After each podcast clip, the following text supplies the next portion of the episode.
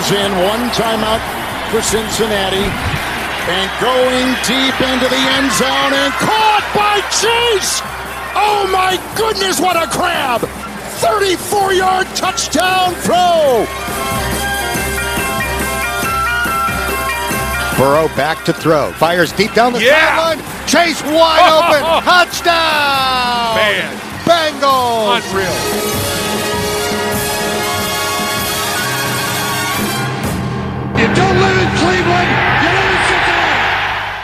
Hello and welcome to episode 168 of Cincinnati, the Bengals UK podcast that is back after a week's break and uh, we are now fully into the draft. Isn't that mad? Um, it just seems like yesterday we were preparing for a Super Bowl and now we're already through free agency pretty much and now fully wearing our draft hats. Uh, my name is Paul Hirons. With me to discuss, well, just really launch our draft coverage, really, um, is Nathan Palmer. Nathan, hello. How you doing, my son? Absolute pleasure. I know we had a week off last week, but a pleasure to be back talking to you on Cincinnati. Uh, uh, what kind of fancy draft hat are you wearing at the moment? Um, it's like one of those Stetson hats Right, okay. with with draft twenty two on it. Very nice. I like that. I've got more like an Easter bonnet with little figurines of the players that I want to draft strewn around the hat. The straw hat. It's a straw Easter bonnet, I think. Easter bonnets, uh, don't really do them anymore, do we? Did you used to do them when you were growing up? I don't even know what it is. Something You don't even know what an Easter bonnet is. an Easter bonnet, like a Scotch bonnet. No, it's like a hat. It's like a stupid straw hat that people used to wear at Easter, and you put like little kind of eggs around it. And we all made them as kids and wore them when we were footloose, fancy free, innocent, not a care in the world. And look at us now. Maybe that's why the world is a much more different place at the moment. No, no time for the innocence and the magic of an Easter bonnet these days. No, I can't say that's a that's a new one for me today. I've gone off on a tangent already. I've lost you already, haven't I? I can feel it. I can feel it already. um, it is mad though, isn't it? We're already into the draft, and this week, um, uh, if you've been listening and following along to all our favourite Twitter people, uh, Katie Blackburn spoke at the owners' meeting uh, about indoor facilities and and just the fact it was the owners' meeting um, tells you that we're fully into the, the first phase of the season and uh, the kind of OTAs and training camp schedules have been released, and and uh, I think the Bengals are one of the later, in fact, the latest club to start their their uh, some activities, aren't they? So. Um, it's kind of interesting, isn't it? It's out of nowhere. Well, not out of nowhere because I've been mock drafting like an absolute fiend for the past several weeks. I have to say, a couple of months actually, if I'm I'm being honest. Um, but yeah, it just seems to be like bang, we're we're into this new season and we've got loads of names to process and loads, you know, pondering what to do at 31. Certainly a a position in the draft that we we are not used to, at least not for a long, long, long time. Hundred percent. It's weird looking at these mock drafts. I'm so used to looking in the sort of top half of the Bengals and looking at hearing some of the top top prospect names. And when you're looking at the back end of that first round, it, it's you don't those guys don't get as much coverage. They're not as in the headlines. That is a weird position to be in, but uh, I'm obviously a fantastic one considering our run. But I guess as well, the other thing it does, it really opens up the draft. You know, when you're in the top, top 10, 15 that the Bengals are used to, there's fewer names that you're linked with. Whereas obviously down at 31, you know, a whole multitude of guys, some of which could fall out of the middle of the first round and you might pick up and say you got some fantastic value. And there's other guys that maybe sort of perceived to be sort of mid second round guys that the Bengals might fall in love with and actually take a bit early. So, quite a lot of options. Um, I think positionally as well, that's been sort of kicked around. Um, everything from linebacker, offensive line, cornerback. There's quite a few areas that the Bengals can go, and I think that's because they had a fantastic free agency, shored up the gap on the line, tried as best as they could to not leave any gaping holes that need to be filled immediately. So I don't know if it's exactly best player available and you can go in any direction. There are some, you know, slightly more pressing needs than others, but I think certainly they've they've given themselves a fairly good position to be in. Yeah, it's it really is a, a, an interest. I mean, every draft is interesting, but this one in particular because obviously we had the, as you say, you know, it really did narrow things down to Chase and Sewell last year, wasn't it? That huge debate about Chase versus Sewell. But this year, I mean, where do you go? And I guess the Bengals have always liked to plug in holes in free agency, and they've done a great job signing quality players in free agency the last two or three years. And they seem to have done the same uh, this year uh, as well. And I guess all you have to do is just take a look at the roster. Perhaps not the starters, but just who's behind them to see where they might go. Because you look at cornerback, for instance, uh, they re signed Eli Apple, but Darius Phillips has gone, Trae Waynes has gone. Uh, Trey uh, Flowers is currently still a free agent, so there's not a lot, to, if anything, uh, or if anyone, uh, behind those two starters. So you can kind of maybe say cornerback is some somewhere they may be looking. They re-signed B.J. Hill as a starter, but in that sort of I don't know three tech defensive tackle even five tech mold. There's not a lot behind that uh, position, so they might go there. And then, of course, you look at the offensive line, and there's certainly bodies on the offensive line now with Karras and Cappa and uh, La'el Collins. But then you've also got Carman and Trey Hill and D'Ante Smith and Hakeem. I know Hakeem and uh, Isaiah Prince. Fred Johnson's the only person that's sort of departed there. Um, so there's certainly bodies there on the offensive line. It's just a case of the quality. Uh, do you like the pass rush? Could you, do you want a bit more pass rush? Do you like the wide receiver room because uh, Auden Tate has gone? Stanley Morgan has been re-signed. Uh, Mike Thomas is re-signed. But behind those starters of this fantastic trio of starters of, of Chase Boyd and Higgins, what else have we got? Will they be looking at wide receiver depth? Are they happy with the running back? Are they happy with the quarterback position? You're right; they could go any anywhere really. So um, I don't think they're happy with the quarterback. Some no, I, I agree. I agree. I'd. Uh... I think it's Desmond Ridder. We've got to move on from Burrow. He's he's struggled at times. He's not. oh to... no, he just didn't win that Super Bowl on that last play, did he? No, I mean, that's the thing. That's you, out of order you give him the chance on that final drive to you know that what what more does he want you know i think we've got to we've got to go for a winner yeah and that whole spongebob squarepants thing man that that's not good i think we could get a, a quarterback who's into a much better cartoon series um, yeah i think we should look out for a, a quarterback really um, or no. Uh, right. Um, do you think there's? Do you think there's one Bengals fan right out there that is in his or her right mind, like you'd have to get them checked out and say, look, this person is, you know, legitimate. That thinks to themselves, I reckon we should go quarterback round one. Like, do you think there's one fan, like one that's slightly mental, but like just about clinically sane fan that would say, I reckon there's a quarterback out there for the Bengals in the first round? No. Not one. No, it can't be. Why would the there whole, be? There's got to be, there's got to be, Why would at least there a million Bengals fans, and they're out there. You know, one of them would be saying, No, "I reckon quarterback." no, no. I, I genuinely do not think there. I mean, do you think there is? Oh, there's probably one that's maybe not very well informed that maybe thinks. there's probably, there's, you know what there is? There's probably some mad diehard um, Cincinnati Bearcats that would want them to take Ridder to maybe be the backup to Burrow. There'd be someone Yeah. romantically that would want that. Well, did you see our uh, April Fools last week? Where I did, yeah. uh, where we suggested that the Bengals would be, uh, thanks to our old friend Barry Bullshit uh, from ProFootballFart.com, um, uh, that the Bengals would be signing Baker Mayfield uh, to be third string quarterback. And as ever, quite a few people fell for it, which is, you know, that's the part of the thing with the April Fools. They're rubbish, April Fools, but uh, part of the fun of them is is for people to actually believe them, I think, and people did believe that.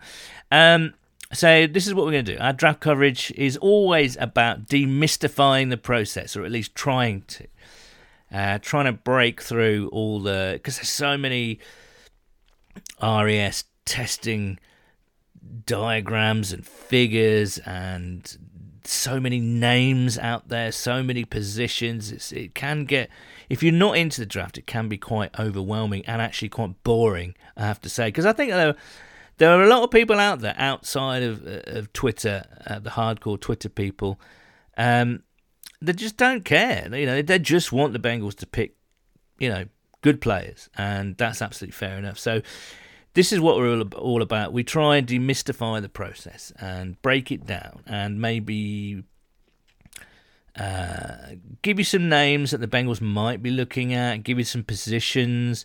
So, you know, when it does come to draft night, you'll be like, oh, okay, yeah, yeah, yeah, okay. And as I say, this is the start, the launch of our draft coverage episodes. We always do three in the lead up to the draft. Of course, the draft is the, the final weekend in April this month. Uh, and we always start off with uh, a round table featuring a motley crew of British Bengals fans who are into the draft. So that's coming up in a little while. Nathan. Yes, my son. Um, I wanted to, before we get into that, um, I mentioned some positions. Um, what, what, where are you looking? Uh, the, like you said, the draft isn't necessarily about need, but but if you can marry need with value and best player available and all the rest, that's obviously the kind of the absolute goal, isn't it? Um, but the Bengals, I think, have put themselves in a nice position where they can uh, not necessarily figure or kind of zero in on a particular position group uh, at the moment because they've got kind of starters in every position, and I think they'll be happy with their roster at the moment. But of course, the draft. What's that old saying? You fill holes in free agency, but you add talent in the draft. And um, as ever, there's some good players out there. Um, any, and also, you know, um, when this whole process started before free agency, it was kind of like the Bengals have to address the offensive line for obvious reasons. Um, do you still think that's the case, or you know, has the signing of those three guys in free agency um, made the offensive line less of a priority? I definitely think it's less of a priority in the draft. I mean, bringing in three quality starters is massive. I mean, the, the, the offensive line was poor last year, but it got you to a Super Bowl, and you've put three upgrades in there. So, I mean, you could certainly go back to the line in the draft and maybe in rounds two, three, four, pick up someone that you think would be good a good rotation piece, someone that potentially could is not necessarily going to start this year, but could come in and start the year after. You're obviously looking at Jackson Carman on that line as well, and just desperately hoping that he can have a good off season.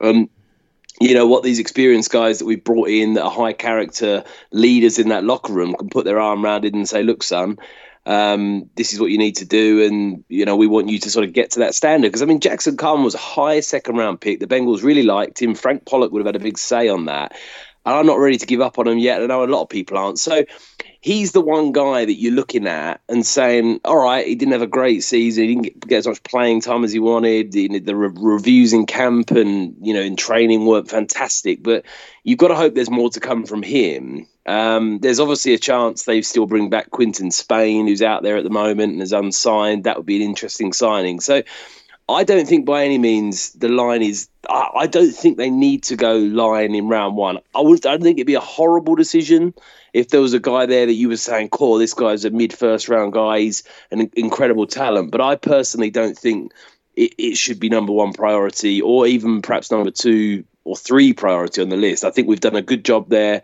There's a Jackson Carman hopefully to step up. Um, maybe round two and three, but I'm not. I'm not sure about round one personally. So. Mm. Yeah, it's an interesting one, isn't it? Because it goes against everything that we spoke about, and lots of people have been speaking out uh, about uh, prior to the draft the fact that this offensive line has to be remodeled.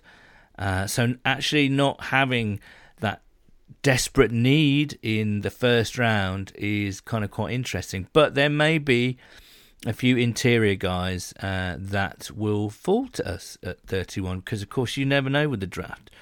Um, what about other positions, Nathan? Have you have you got any favourite positions that you think we should be addressing in that first second round? Um, I think the interior defensive line. You've got to do something there with. I mean, I know Ogunjobi's still out there. Obviously, he failed that physical in Chicago. It would be great to get him back. Obviously, I'm not sure what he's going to be requesting or what his status is in terms of that, if, you know, physically and etc. But I think with him leaving, obviously they re-signed BJ Hill to quite a big fat contract, but you'd like potentially another guy in there to support that and and come in. That could be a potential um, look in the first round. Obviously, cornerback. Everyone's talking about the Bengals love a first round cornerback, so it wouldn't be a surprise at all to see them go there um, and add a bit of youth to the position and a bit more longevity. So, I mean, they're the ones that are being kicked around a lot. I think if you're looking for wild cards, I mean, maybe. I mean, I don't think the Bengals think that Hayden Hurst is going to be the, the sort of answer there long term. I think mm. it's a decent signing. I, I'm a bit concerned about what we've seen from Drew Sample. I'm not sure that he's the answer, certainly from a pass catching perspective in the long run. So, I mean, if there was a talent there that the Bengals thought was, you know, a bit of a wild card might come in and make an immediate impact, and I think that's what we're looking for, isn't it? You you want someone that, as much as obviously the draft is not an immediate impact process, you do, but where the Bengals are now and how they're looking you want someone that is going to make an impact, it's going to come on the field, and it's not just going to sit there for a year, two, three years before they can actually do something. So I'd be a big advocate for the Bengals trading up and grabbing someone in the 20s or maybe even slightly higher if they really felt that that was going to be a game changer for them because there's it's a time for them to be aggressive. They're never known for trading up in the first round or even the second round. So I think if there's a guy they particularly like um, that they feel can come in and make a big difference early on, then I'd love to see him be aggressive. You know. Um, and conversely, of course, they could trade down if there's someone that's not to their liking at the bottom of that first round. They could trade back into the first half of the second round and get. You know, I'm I'm actually quite a big advocate of that. I'm becoming more and more sold on that idea. Um, but we'll see. I would also add safety into the mix. You know, we don't know what's going to happen with Jessie Bates. Yeah, that's an interesting point. Vonn Does Bell, that, do you think? It, go on. Good. Sorry. No, I was just going to say Vonn Bell's out of contract at the end of next season, so safety could be a sneaky need um, right now. And as, but as you say, it will be the perfect opportunity to draft, draft someone you know, second, third round perhaps, and let them, you know, contribute off the bench next year to learn their trade. And um, yeah, and there's there's some good safeties in that second or third round. Uh, but like you said, tight end. I'm interested in the tight ends. I like, you know, at least half a dozen, half a dozen tight ends from anywhere between round two and round five. Uh, certainly in the mock uh, drafts that I've done, there's a half a dozen of people there that I really like, and you, you read that the Bengals are, are, are, interested in Trey McBride, who could be a second rounder. So, um, yeah, I think uh, for me it's it's cornerback, defensive tackle, uh, a versatile one, maybe, maybe a three technique, but someone who can line up in uh, on five technique as well, because they do sort of vary their fronts, don't they, a lot. Certainly in the last year or so. So you want someone with versatility there. Uh, so yeah, cornerback, defensive tackle, wide receiver depth, tight end, and and perhaps safety as well. So those five position groups, I think, uh, will need a bit of uh, focus. Uh, and attention. We're not going to go into names just yet. Um, towards the end of the process, Nathan and I will name our five players that we would like to see drafted by the Bengals. But um, I think now it's time for um, uh, British Bengals fans roundtable, and this year we have Peter Dadswell, we have Paris Pinney, we have Nathan Sangara, and uh, Rory Joe Daniel. So, Pete, it's over to you. Thanks very much, Paul. Um, so, uh, greetings today. Um, Nathan, Rory Joe, and Paris are all joining me to talk about the draft. Um, so, last few years, it's been quite obvious who we're going to be going for because we've had very high picks, whether it be Burrow a couple of years ago or the um, Sewell Chase debate last year.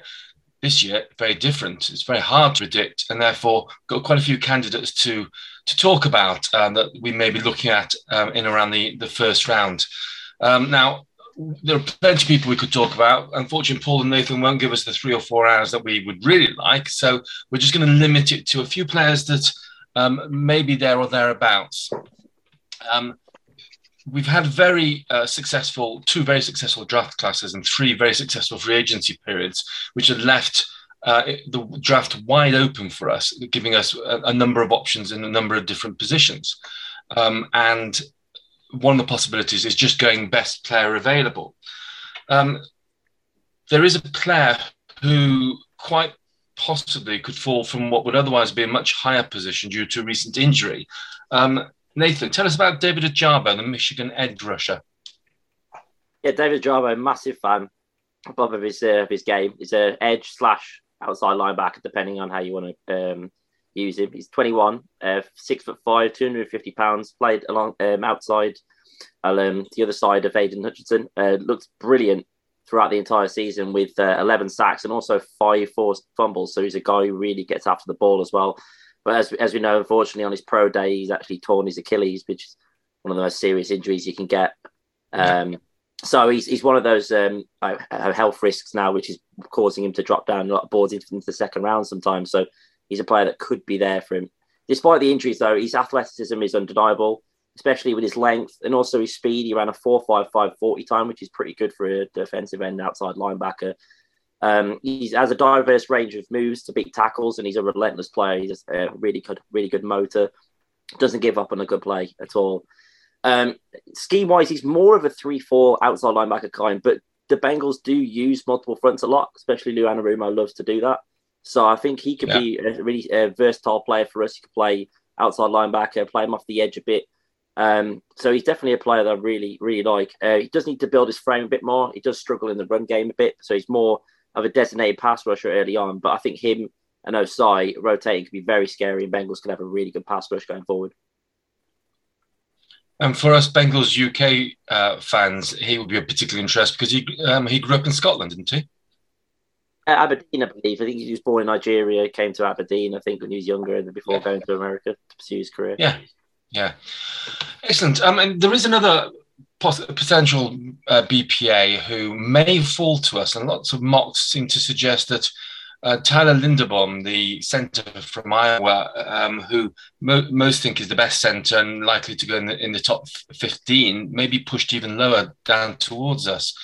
Um, I, I mean, I like him, six foot two, 296 high level starting centre prospect. Um, actually started out as a defensive tackle, but then transitioned in college. Let's start with the negatives. He's relatively short at 6'2. He's not got long arms at 31.1, and he's somewhat light at the moment, 296. He'll need to put some uh, pounds on there. But look at the positives. He's very polished, great technique, and very mobile. So he's really good on the pull. He's great in the screen game. Um, perhaps his biggest um, quality is his um, intelligence, an intangible quality nonetheless. But he, he reads the D very, very well. Very strong at picking up twists and stunts, which is, as we probably know, the, the Bengals' weakness uh, in the interior offensive line last year were um, defending against these uh, twists and stunts. Um, he was uh, a wrestler at high school. I've seen a bout of him wrestling against his former Iowa teammate, the now 320 pound offensive tackle Tristan Wirfs, who, uh, Wirfs, who he beat um, in wrestling. You can see that wrestling ability when um, pass blocking. He, he, he has a decent anchor. So I know that the Bengals have invested a lot this uh, offseason in the O line, and many would think that would probably preclude them from drafting um, at 31 the offensive line, but it would be very hard for them to turn down a quality um, such as Tyler Linderbaum. It's always possible for Karras to kick across the left guard. If Linderbaum's there, I, I could see that they would be um, interested in him. But speaking of offensive line, there may be another one who seems again to be pushing down to around number 31 where we pick. Nathan, tell us about um, Texas A&M's Kenyon Green well, the definition of a versatile offensive lineman. Um, he played uh, left guard, right guard, and left tackle just in his last year. He's also played a bit of right tackle as well, so anywhere but centre pretty much. So he's lined up a lot of places. Um, he's 21, six foot four, 325 pounds. Um, he's very good on the move, so it fits uh, the wide zone offense that the Bengals love to use a lot. See with uh, Joe Mixon running out wide. Um, He's got really good body control and he's an explosive athlete. And uh, his tape would suggest he's more of a guard than a tackle anyway, which considering the Bengals' his biggest weakness on the O line right now is at left guard. So he would be instant starter there. Obviously, if you wanted to compete with Jackson Carman, I suppose uh, he could, but I would expect him to to win that job.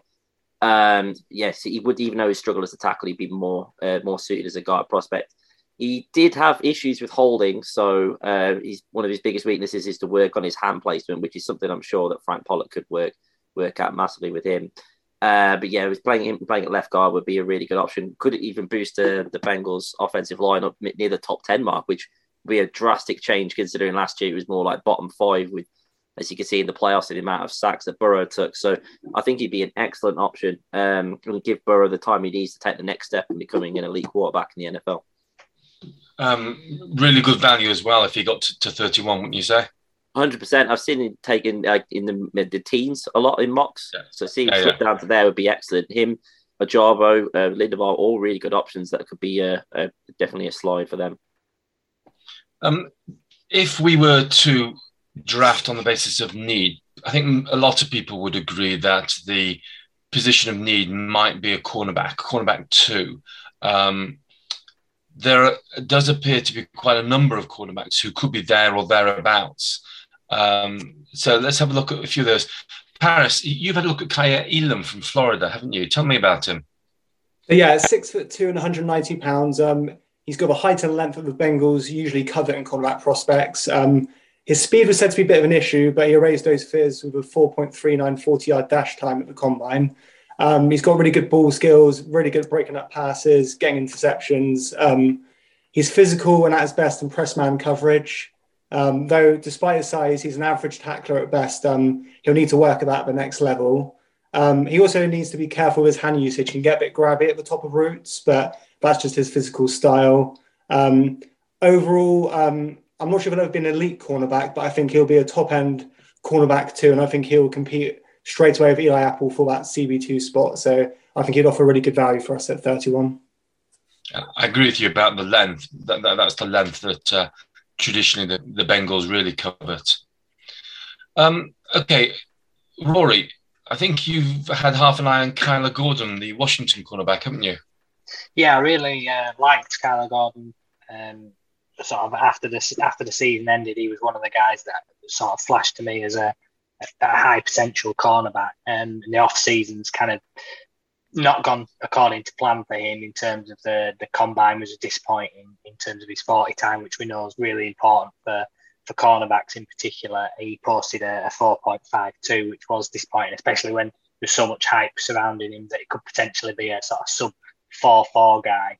Um, so he's, he's had to do a little bit to, to recover from from that, and I think he improved slightly on his other testing uh, at his pro day, but he stood on the 40 time, which does suggest that he's not going to get much better um, speed wise. When you turn on the tape, um, he's very, very good corner. He's very smooth in coverage. Um, turning the hips, he, he's very good at that. Um, and that sort of makes up for some of the speed, sort of the straight line speed that he might miss out on. Uh, he, he started in his second year um, at Washington. He got five starts uh, outside corner. And then in the shortened 2020 Pac 12 season, he, they used him in more of a versatile role. So he did a little bit of safety, he played in the box. Um, so he can do that. Sturdy frame, good, good solid tackler. Um, so then going into the sp- last spring, we sort of didn't know what position they might use him as, um, but he stuck at outside corner opposite Trent McDuffie, um, and he was very, very successful. Six pass breakups, two interceptions, um, and I think probably now we're looking at him and, and maybe could uh, the Bengals could sort of move backwards in the draft. Um, we could pick up some extra draft capital, and he could potentially be on the board, sort of in the 40s, something like that. Uh, the testing might off, put people off, but I think he's really solid player that could develop. He might not be a day one starter, but definitely develop um, into that role for us. Well, you, you, mentioned him there. I've also had a look at his uh, Washington cornerback teammate, Trent McDuffie. Um, slightly different in stature, 5'10 and a half, 193 uh, pounds. Um, he doesn't have the measurables that you'd want. I mean, he's got T Rex arms, the fifth percentile, 29.75 arms. And that's really not what the Bengals like, which kind of put me off expecting them him to be on high on their board. But he's got a good straight line speed, 4.44. Um, and he, he's very aggressive. He's a, a sticky um, cornerback, and, and and I know that the Bengals like that. The production wasn't there for me. Um, I think a lot of the production was actually by Kyler Gordon that you, you referred to. Um, he's only had eight pass defenses in his career, six of them last season. He's only had two interceptions in his career, and none last season. So the production really isn't there. Um, he he will be there or thereabouts at 31. NFL seem to like him. He seems to be um, quite high on boards. Um, but if he's there, the Bengals would certainly have a look at him. Uh, as I said, I'm not sure the measurables are exactly what we routinely see the Bengals going for. Um, speaking of short arms, there is another who may be there or thereabouts. So as, as Rory talked about, there's a possibility we may trade back, team wanting to come up in for the fifth year option um, late in the first round, and we can pick up some extra picks. Nathan, you've had a look at Auburn's Roger McCreary, haven't you? Yeah, um, he's a good uh, prospect despite obviously the physical limitations mentioned. He only has 29 inch arms, which can be a problem, especially playing outside corner. Uh, but he's uh, 22, six foot, 190 pounds, massively battle tested as well, playing the SEC for a start, but especially uh, with 183 career targets that he's had to face. So, so he's definitely faced a lot of action um, against like these receivers who could be going first, second rounders. They're playing against teams like Alabama, etc. Uh, he's a really good press man, um, especially with his technique and physicality. And even though he ran a 4 5, which isn't exactly blazing for a corner, he does play a lot faster on tape than he does uh, in terms of his testing numbers. So he's a guy that even even though he ran that, he could be a lot more effective um, as a coverage corner in uh, in actual games, as opposed to just the testing numbers. Um, he does also have safety experience that could be versatile, especially early on in his career. Obviously, uh, the Bengals are looking for a third safety um, to, to play alongside Jessie Bates and Vonn Bell, so he could be a good option. He could sort of uh, dabble in a little bit of that as well. Um, you know, he can be a bit more reactionary with his eyes, so you'd like to uh, think that he can improve that a lot more. So he, would rather him be more uh, proactive in terms of trying to uh, recognize different routes from receivers. But I, I, do like him as a player, and he could be a player that maybe even drops into the second round. So Bengals could move back, as you mentioned before, and still get him and get some extra picks too. Good. I mean, in an ideal world, I'd love to be talking about my favorite cornerback, um, Sauce Gardner from the Cincinnati Bearcats. Do like a bit of sauce, but realist, realistically, he's going in the top ten, top twelve at the most. So we're, never going to see him. But there is another quarterback who was supposed to be going the top 10 or 15 by most people's reckoning. But again, th- there seems to be talk that he's dropping away. And that's Andrew Booth from Clemson. Um, I, I, like Andrew Booth. I mean, he's six foot, 194, average arm length of 31 and a half. Seems to have a lot of the tangibles that the Bengals like. The production is there as well. Um, 14 pass defenses and five interceptions on 76 targets across 22 games. When Clemson played Georgia, a very dominant Georgia, Georgia just threw away from him for three quarters of the game. They just didn't want to go anywhere near his side. He's a strong, aggressive cornerback. He's got that alpha mentality, and I know that teams covet that.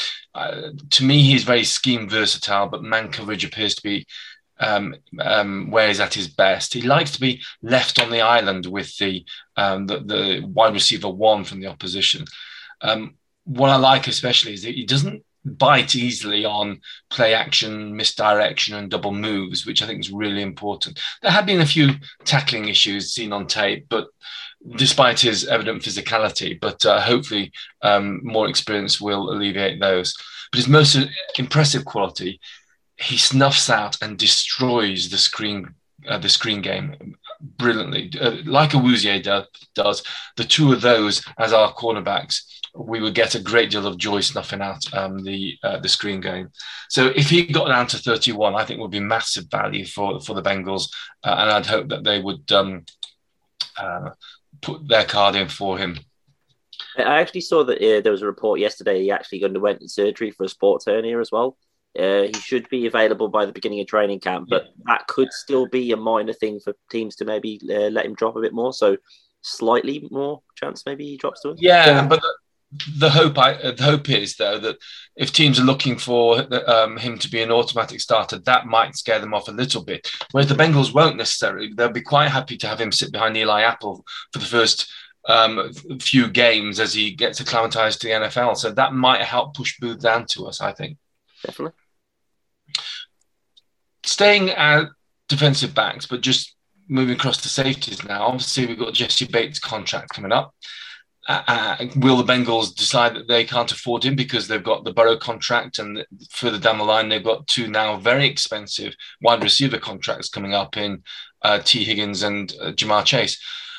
Obviously, Ricardo Allen's retired. Vonn Bell's out of contract next season.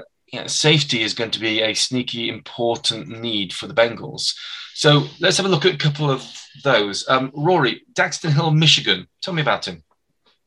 I, I think the more more I watch Daxton Hill, um, the more I'm convinced that he's going to be a first round player to me. Um, so whether or not he's on the board at, at 31, um, he might not be because he's got a, a, real good combination of athleticism and size. Uh, like you said, safety is going to be a pressing concern. Eventually, we're going to have to. We have two socks like good starters now, um, but it is a concern for the Bengals. So uh, it will be in play. Whether or not they're, they're willing to spend a first round pick on it is yet to be seen. Uh, the benefit for Hill would be that he wouldn't be needed as a safety immediately. Um, so he's not expected to be a day one starter in one of those positions and he could eventually sort of be primed to take over from Bates in 2023. He's very versatile. Uh, so I've got his snap counts, his career snap counts for Michigan. Uh, he's played free safety for 271 snaps. He was a box safety for 275 and played in the slot for uh, as a nickel corner for 837 snaps. And that was where he played mostly last season. So he's got experience um, covering slot receivers, tight ends, and could uh, push probably got the athleticism to play as an outside corner. So that's something to watch as well. If we brought him in, could he compete with Eli Apple in year one? And um, perhaps put a little pressure on that position. He's a little bit wiry, thin frame, so could do to bulk up if he was going to be a safety ultimately. Uh, similar to Kyler Gordon stats, two interceptions, six pass breakups, uh, shows he's got plenty of coverage ability to be a free safety eventually. Um, and also, I think we could use him in a similar role to Tre Flowers, the way that we used Tre Flowers in the back end of the season, where he was specialist sort of covering tight ends. We've got a lot of premier tight ends that we face next season. Uh, I've got Kyle Pitts, Travis Kelce, Gesicki, and potentially Gronkowski um, if he returns. So we do need somebody that, that has the ability to, to cover those those players. Mm. Um, but yeah, I would be interested to watch him potentially be the starting corner. Uh, because I think he's got the physical traits to do it. So that would be interesting if we took him at 31. Speaking of versatility, um, another very versatile safety is Jalen Pitre of, of, of Baylor. Paris, what do you say about him? Yeah, I said, yeah, extremely versatile. Um, he mainly played the slot um, for Baylor, but he was very effective at safety position. Um, made a lot of plays on the ball. He had two interceptions this year, um, a couple of fumble recoveries, a couple of forced fumbles. Um, he's also an excellent blitzer for Baylor. Um, he recorded double digit tackles for loss and eight sacks during his college career.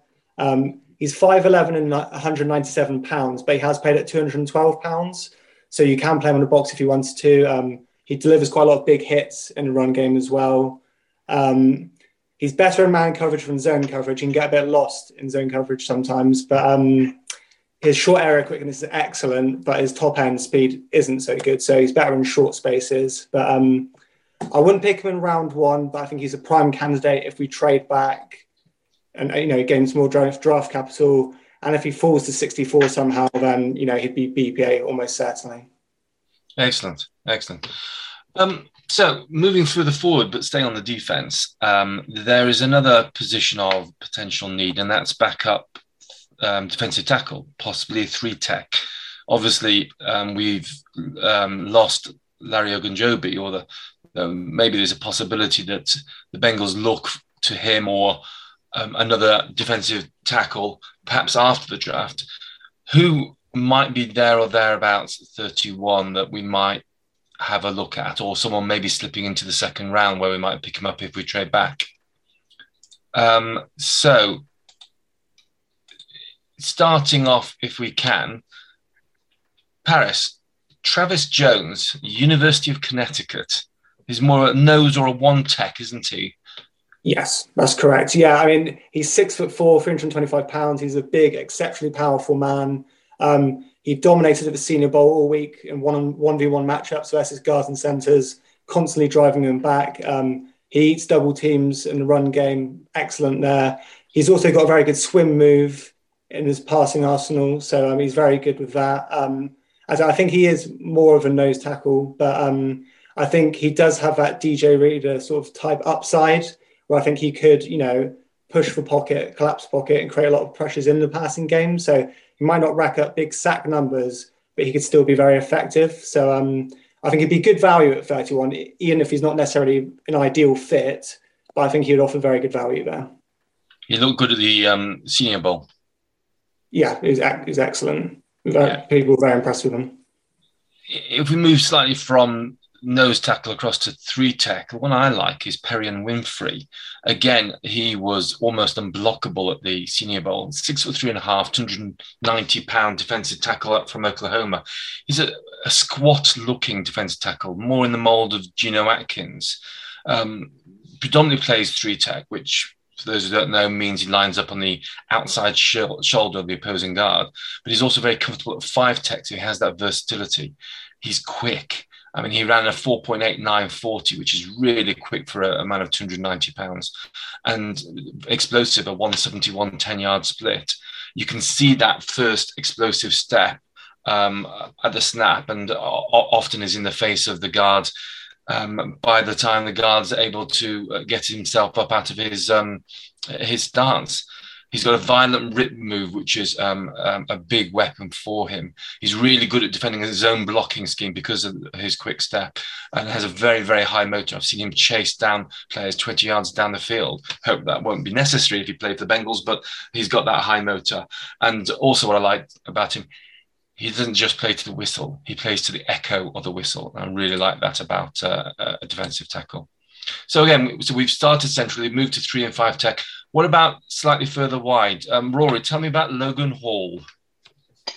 Yeah, I think uh, he he's, he's, probably like I think we've said before um, in other discussions we've had. He, he, on the face of it, he would be perfect as an outside pass rusher in that mold for the Bengals. They love big, physical, long uh, edge rushers. So he's six foot six, two eight three, but he actually has bulked up quite a bit with the pre, you know, to come inside. So when you look at the Houston tape, he has been working predominantly as a defensive tackle, operates from the B gap um, in between the guard and the tackle mostly.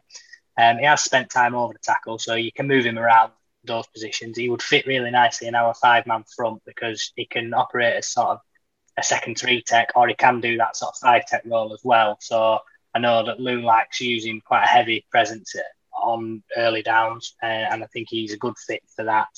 Uh, pass rushes is, is the strong bit of his game. Quick twitch, ability to get skinny, good spin move on uh, on tape, uh, and a good swing move. Uh, needs to maybe get a little bit stronger at the point of contact. Can get bullied a little bit in the in the run game, but that's always going to happen because he's got that tweener size. Um, but yeah, I think he's a really really solid player, and I would like to see him in sort of a NASCAR package. Um, if we could get him Hendrickson, Hubbard, and Ossai as your four defensive linemen, I think that would cause some serious problems. Ready, steady, go. First one to the to the quarterback wins. Nice. Yeah. I'd like to see that.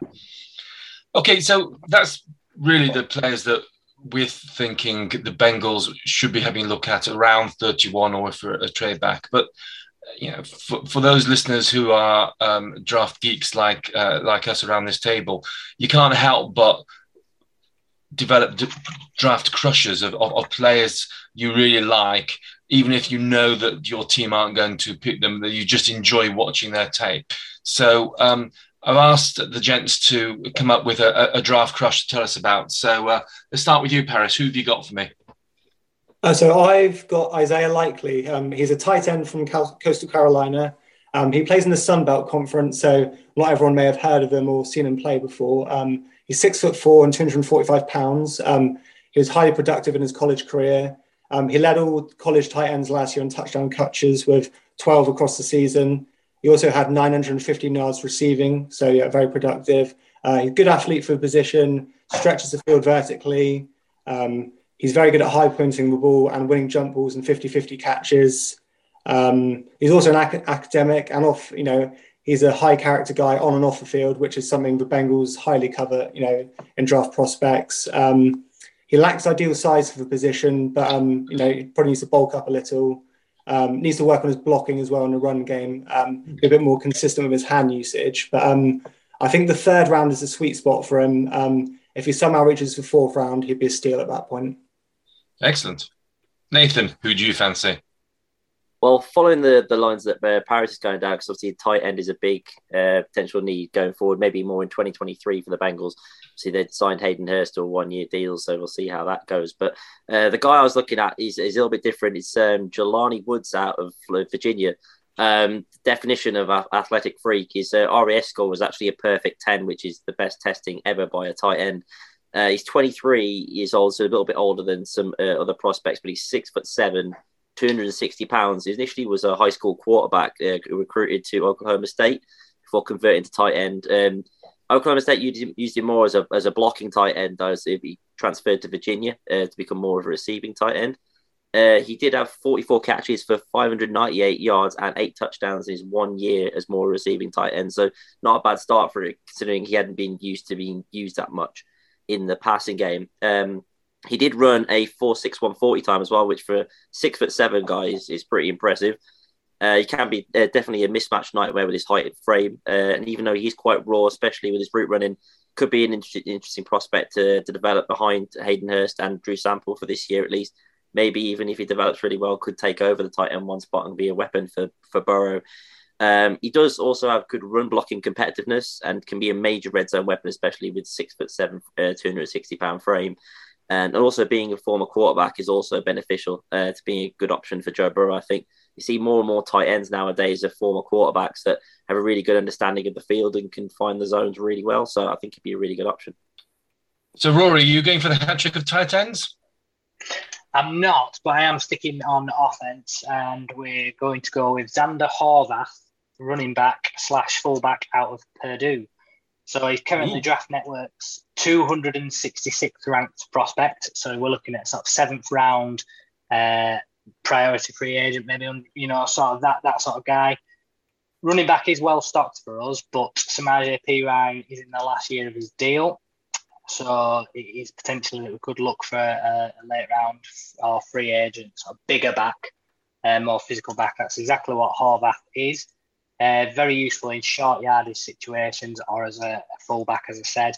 Solid blocker, which we can never have too much um, solid blocking when we, we're trying to protect Joe. So um, if we ever did need a fullback to do that, he could be the man.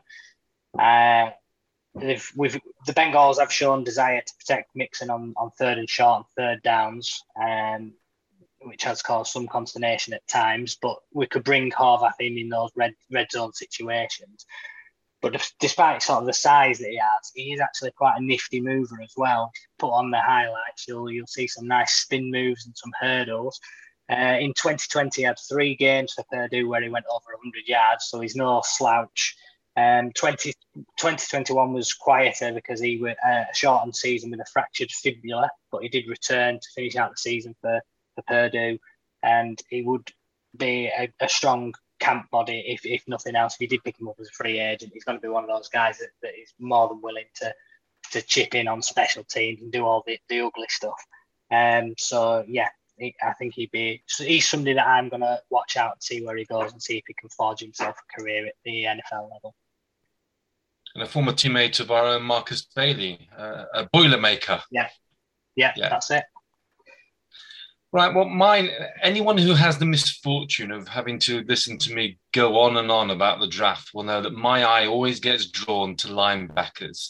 So, um, my draft crush is a linebacker this year, Troy Anderson from the Montana State Bobcats. Um, this guy does everything. Six foot three and a half, so good size, 243 pounds.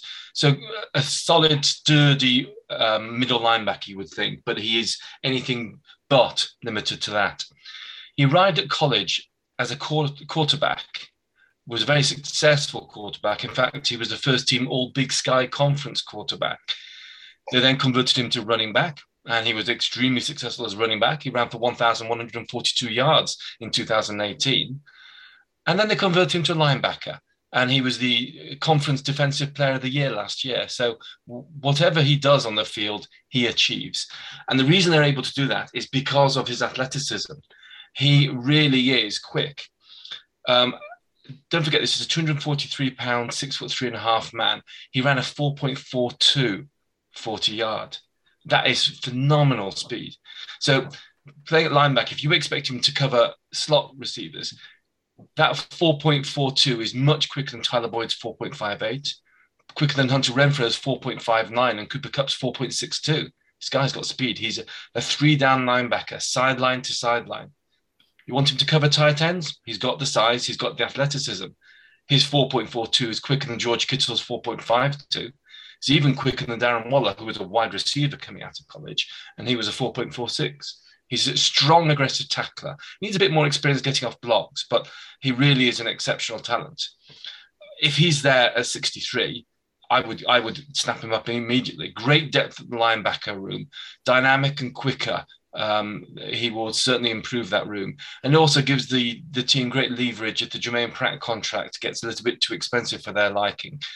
And before that, he would be an absolute ace on special teams. So he's my draft crush. So, ladies and gentlemen, that's it uh, for us this year. You ha- there you have it, a few names for uh, you to keep your eyes on in, in, in, a draft. It really should be a fascinating draft um, f- for us drafting so late, later than normal. So, uh, just uh, like to say thank you to to gentlemen for, for being involved today. So there we go. Thanks to Peter Dadswell, uh, Rory Joe Daniels, Nathan Sangara, and Paris Pinney there for their input. I hope uh, they gave us a lot of names.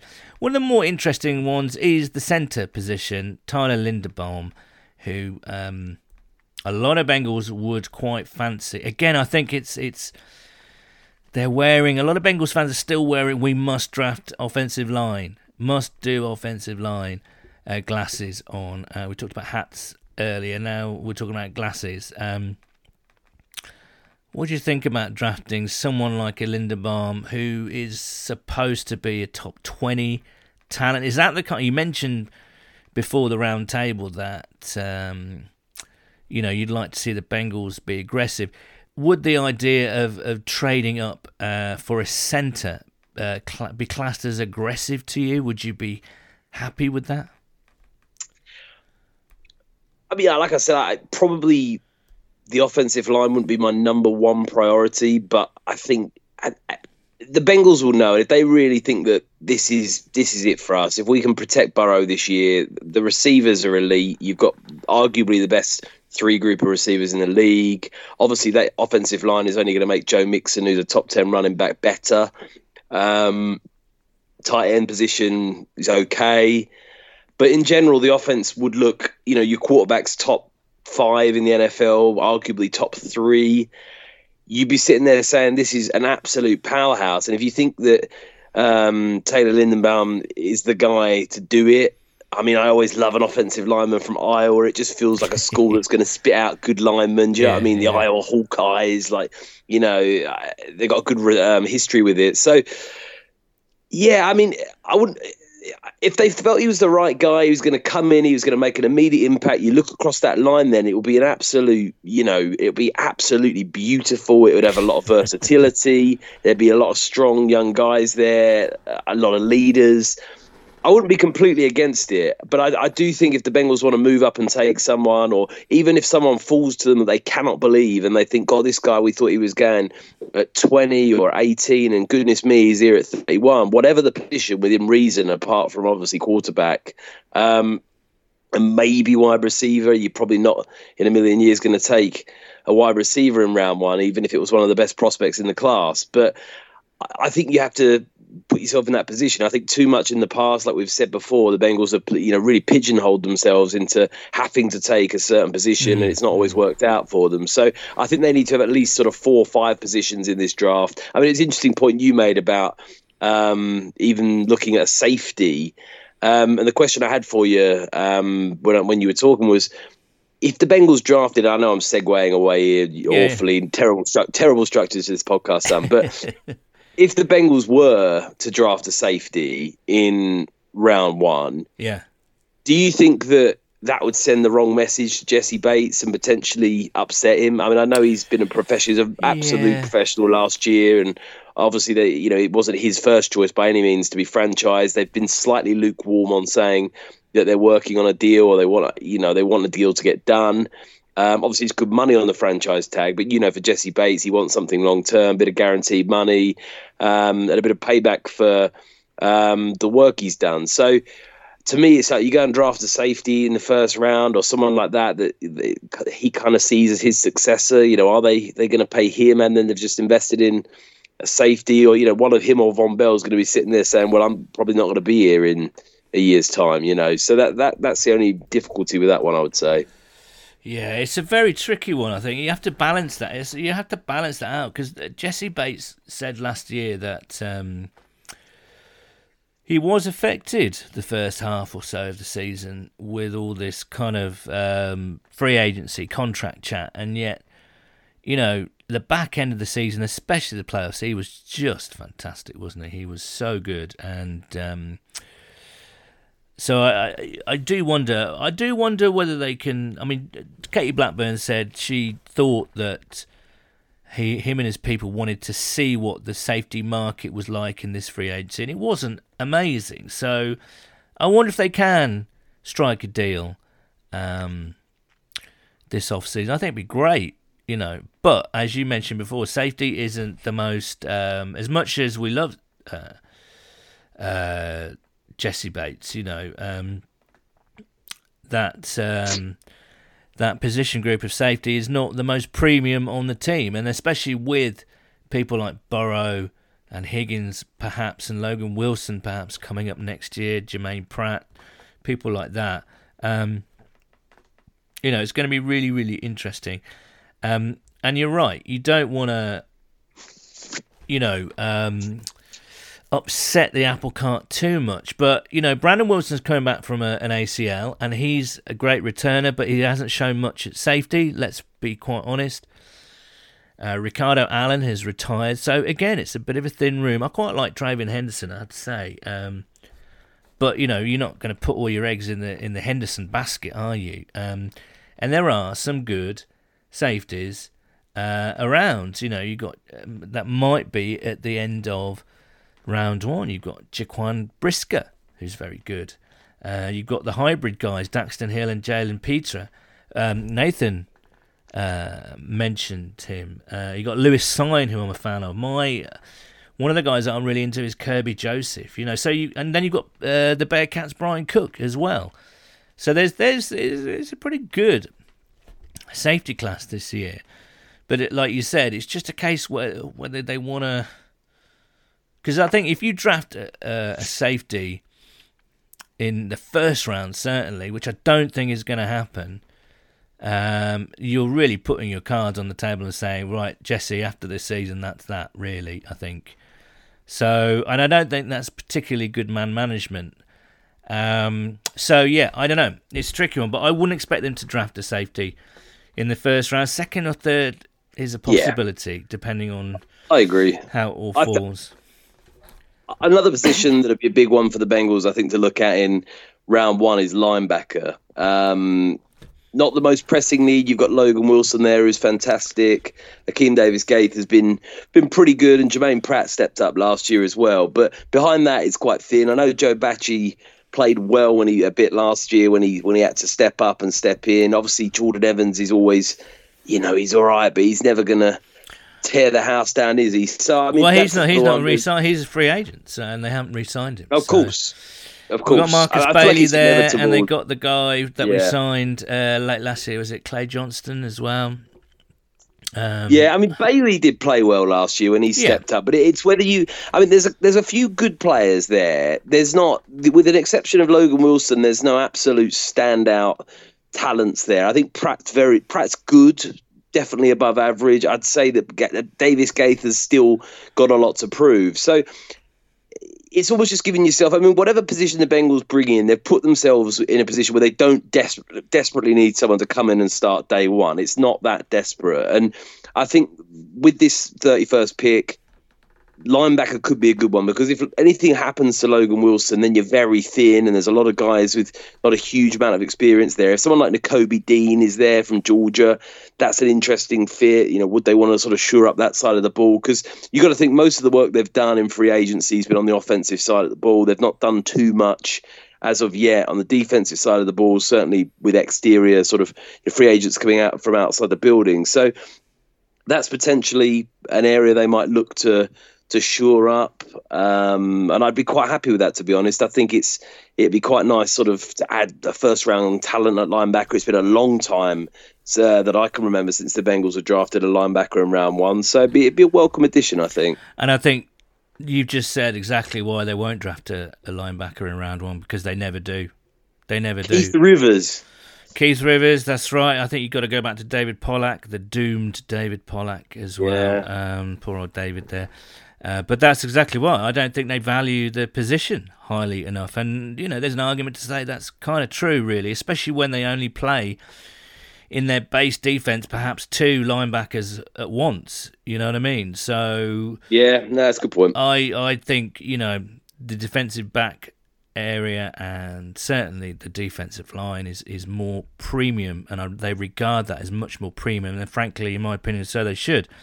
So I'm all up for. Uh, I'm a big fan of defensive tackles. Like I love. Uh, Geno Atkins was arguably my favourite player the last ten years, and you know my man crush on Michael Johnson as well. I love those big lads on the defensive line. Um, so you know there's some there as well. But what would happen if, say, a Zion Johnson, two guards, Zion Johnson and Kenyon Green both have tested immaculately they look fantastic on, on, on tape. They they would fill a need. We you know because if like they, they they drafted Linderbaum for instance, they would move Ted Ted Karras to left guard, yeah. which would solve yeah. that left guard position. But if they drafted either a Zion Johnson or a Kenyon Green, then you've got a plug in and play um, left guard right there, and then you know but will they be happy with Jackson Carman, though? I don't know. I mean, I think it would be hard to pass up a Zion Johnson or a Kenyon Green at 31 if, if either of those two guys were there. Um, which goes against this whole kind of defense first in the draft. You know, they they are, last year they spent a, a, ton of money on defense. This year they concentrated it on in free agency on the offensive line. Uh, so you know they, they've already played this game where they s- spend a lot of money on defense and draft it for the offense. We've seen that in the past couple of years. This year they put most of their free agency resources into the offense. So you know, with carrying through that argument or approach, you've got to expect more of a defense-heavy draft. I think. Um, but who knows? You know, we're what about 24 days away from the draft. A lot can happen. Uh, teams will be building their big boards and all this and all that, and our guys have already spoken. So it is this. It's kind of getting to the nitty gritty now. So it's it's exciting. I'm excited to see where they go. I think it's fascinating to see what they're going to do. I really do. Hundred percent. Do you think? I mean, we haven't talked about this too much. Uh, I know it's been two weeks now since we we did our last podcast, but on the free agency side, just segueing there for a moment, did, what do you expect there? Because we talked earlier in the the show about Quinton Spain being unsigned. Um, you mentioned earlier Jordan Evans as well as sort of a more rotational guy in the linebacker spot. But do you think there's any guys either from the Bengals that are free agents at the moment, or even guys outside the building that they'd be looking at to sort of bring in? I mean, do you think at this point they wait until the draft, see how the chips fell, and then maybe look to to sign guys, or do you think there's a chance before the draft they could bring a couple of people in? I think a lot of people forget that free agency is actually quite a long process, and we're so. Yeah. Conditioned these days to want everything now, now, now. You saw the Twitter reaction when the Bengals didn't sign anyone for like three hours. It was going mad. Where are all these? You know, um, you know the free agency uh, process can last right up until roster cuts day in sort of June. Do you know what I mean? It's like, mm. you know, we. I would be very surprised if we picked up anyone before the draft, and um, and then I would. I wouldn't. I would when we if we do pick up anyone else, and I think we will, one or two other players on, like you say, kind of bargain basement deals, because we haven't got that much money left to play with. You know, we've got some, but not loads, so we have to be kind of, uh, you know, kind of cautious in our approach and very selective. Um, at the moment, I would love Quinton Spain back, and I would love Tre Flowers back because I think they both did good jobs last year. But um, I would, I would imagine that um, I don't think we'll sign anyone free agent wise until I wouldn't be surprised if it's until June, until roster cuts day, when you can see people getting cut, unless anyone crazy is cut because of cap reasons and you know suddenly there's this major talent out there at a good price and uh, you know I wouldn't expect anyone. I've got a game for June. you, Sam. Until June, put it that way. Go on. I've got a, I've got a game for you on this subject. I'm I'm going to read out a current free agent's name, Yeah. and you have to respond with a noise as to your opinion of whether or not A noise? be worth it. Or, yeah, so if, like, if you're excited, Okay, or, all you right, think all it's, right. I like or if it, it's like it. bad, then you can make a, a bad noise, All right? right, okay, go on. But Right, these are we- free agents that are kind of realistic, not ridiculous free agents. Well, I mean, well, within well, I don't know. We'll, we'll all right, see, all right, it doesn't matter. Let's let's play the game. What we're we going to call this game? I don't know. Rate the free agent, but it's not a particularly exciting name. Wow, you Um, sold me first, already. first free, first free agent, Go on. Stephon Gilmore. Ooh. That's a good one. Akiem Hicks, Hmm. Jadeveon Clowney, Yeah. Actually, no. He, he'd be like, mm, mm. Joe Haden, yeah, AJ Green, yeah. Geno Atkins, Ooh.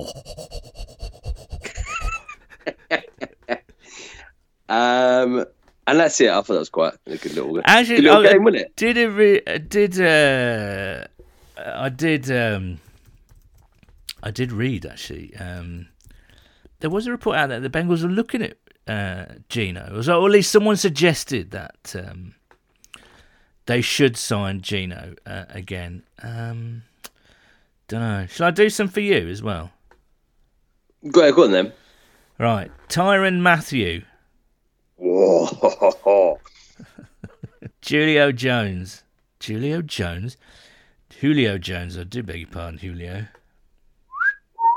Ooh, saucy. Melvin Ingram, Antonio Brown, uh, Calais Campbell, Brrr. uh, um, Jarvis Landry. Mm.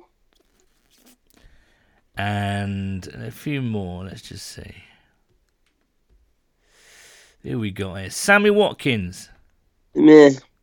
Kyle Rudolph, Hmm. Hmm. and um, Jaquiski Tartt. well, there you go.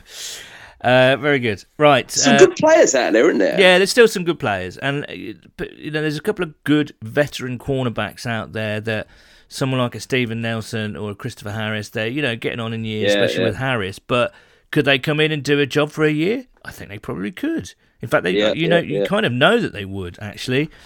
Um, so there are there is opportunity, but I don't think they'll sign anybody until way after the draft, until they sit down and go through the roster and think, right, uh, what have we got? What do we need? We've had the draft, we've had free agency.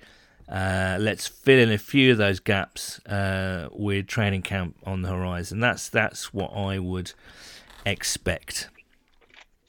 No, I agree. you. I, I think it's always probably a smart approach there, isn't it? You don't want to go and fill the roster up with um, guys, spend all the money, and then realise actually um, one of these guys fell to us, or you know, it potentially deters you from drafting someone who would have been the right pick. So I think the roster's in a pretty good position. I think there's a couple of guys there that you you may want to fill holes with, and based on how the draft goes, if you find that actually the cornerbacks that you potentially want don't fall in the right place, you maybe do go out there and be a bit more aggressive on the remaining free agents. But I think the Bengals will feel they're in a good spot. They've done some good work, and it does open the draft up for them.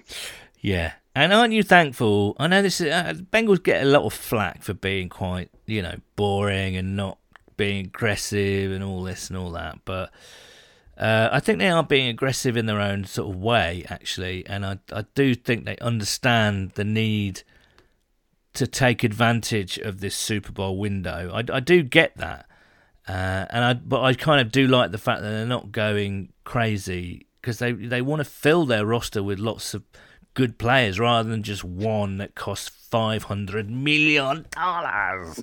Do you know what I mean? Hundred um, percent. The La'el Collins signing was big because I think you take him out and potentially it, it just looks okay. Um, yeah, yeah. I think Karras and Cappa are good signings. Obviously, you've lost Riley Reiff and um, Quinton Spain at the moment, and th- those guys are upgrades. Is Hayden Hurst an upgrade over CJ Uzomah? I, I wouldn't particularly say so, but La'el Collins is a massive sign, and he's one of the best tackles in the league if healthy. And I think the Bengals will be very, very happy with what they've done on the line, and that was the biggest area of need. They've made splashes. They've replaced CJ Uzomah with a, a guy that potentially has a higher ceiling, but perhaps isn't. Well, I, I, th- I, think if all goes to plan and Hayden Hurst plays like he did in 2020, he'll give us similar production. No, I agree. I to agree CJ Uzomah last year. I, I do agree with you. you I was I mean? worried and a bit concerned. I think the, the, the presidents, we've talked about this before, but I think the, the leadership that CJ gave us and the character in the locker, locker room, the chemistry with Burrow, all the rest of it was huge. But I did think when you looked at what he was getting paid and what he probably wanted on the open market, it, when you match that against his production, I know he came back from a, a very t- tough Achilles injury this year that would have been was an incredible um, return really to come back and put up the numbers he did. But I was a little bit because I, I, don't think with CJ you're going to go out there and see him put up seven, eight hundred yards and seven or eight touchdowns. I think he's probably already at his ceiling in terms of potential. So I think that was an area the Bengals probably made the right move in to go out and get you know maybe save a bit of money doing a deal like that with Hayden Hurst. Um, and which is and like why you... that you go you're going to dip into the draft for a, a tight end. Yeah. I say the tight end class is I've been really impressed with what I've seen at the moment. I've been the depth of the tight end. Are You're going to pick up a starter in round four or five in this draft. I, I really do. Well, at least a potential starter, and I think that's great. If you can bring someone in, tight ends are notoriously slow to hit top form in the NFL. There's a lot of stuff to learn. Obviously, block inline blocking, and then you know, obviously the receiving game and your route tree as well. There's a lot to learn there, and it does take uh, tight ends longer uh, to kind of get it. Some, as we've known in the past, like Jermaine Gresham, have got it, but not to the potential that they they were drafted for. I don't think. Um, so I do expect them to pick up a tight end. But hey, uh, the conversation continues, and um, next week we will have, all being well, Dave Lapham, the legend that is Dave Lapham. Uh, so stay tuned. We've got Joe Goodberry coming up in a couple of weeks' time as well. Maybe a surprise or two. We might have some news about something next week, so stay tuned. I believe Dastardly Duncan is sending out issue three of our fanzine. You don't live in Cleveland, so if you've um, if you've ordered uh, you should be receiving them momentarily. Um, hold on.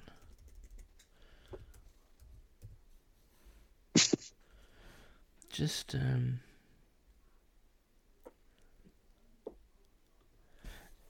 and if you do, if you haven't got one and you want a um, copy. I think there may be a couple of issues left. They're only £3.50. Uh, go to bengalsfanzine.blogspot.com and all the details will be there. So, uh, once again, thank you to uh, panel Pete, Rory, Paris, and Nathan. Thanks so much, guys. And uh, thanks to you for listening. The draft conversation will continue next week. So, until then, it's a Who Dey from me. And a Who Dey from me. Cheers, guys. And it should also be noted that the views and opinions expressed within this podcast do not reflect those of the Cincinnati Bengals organization.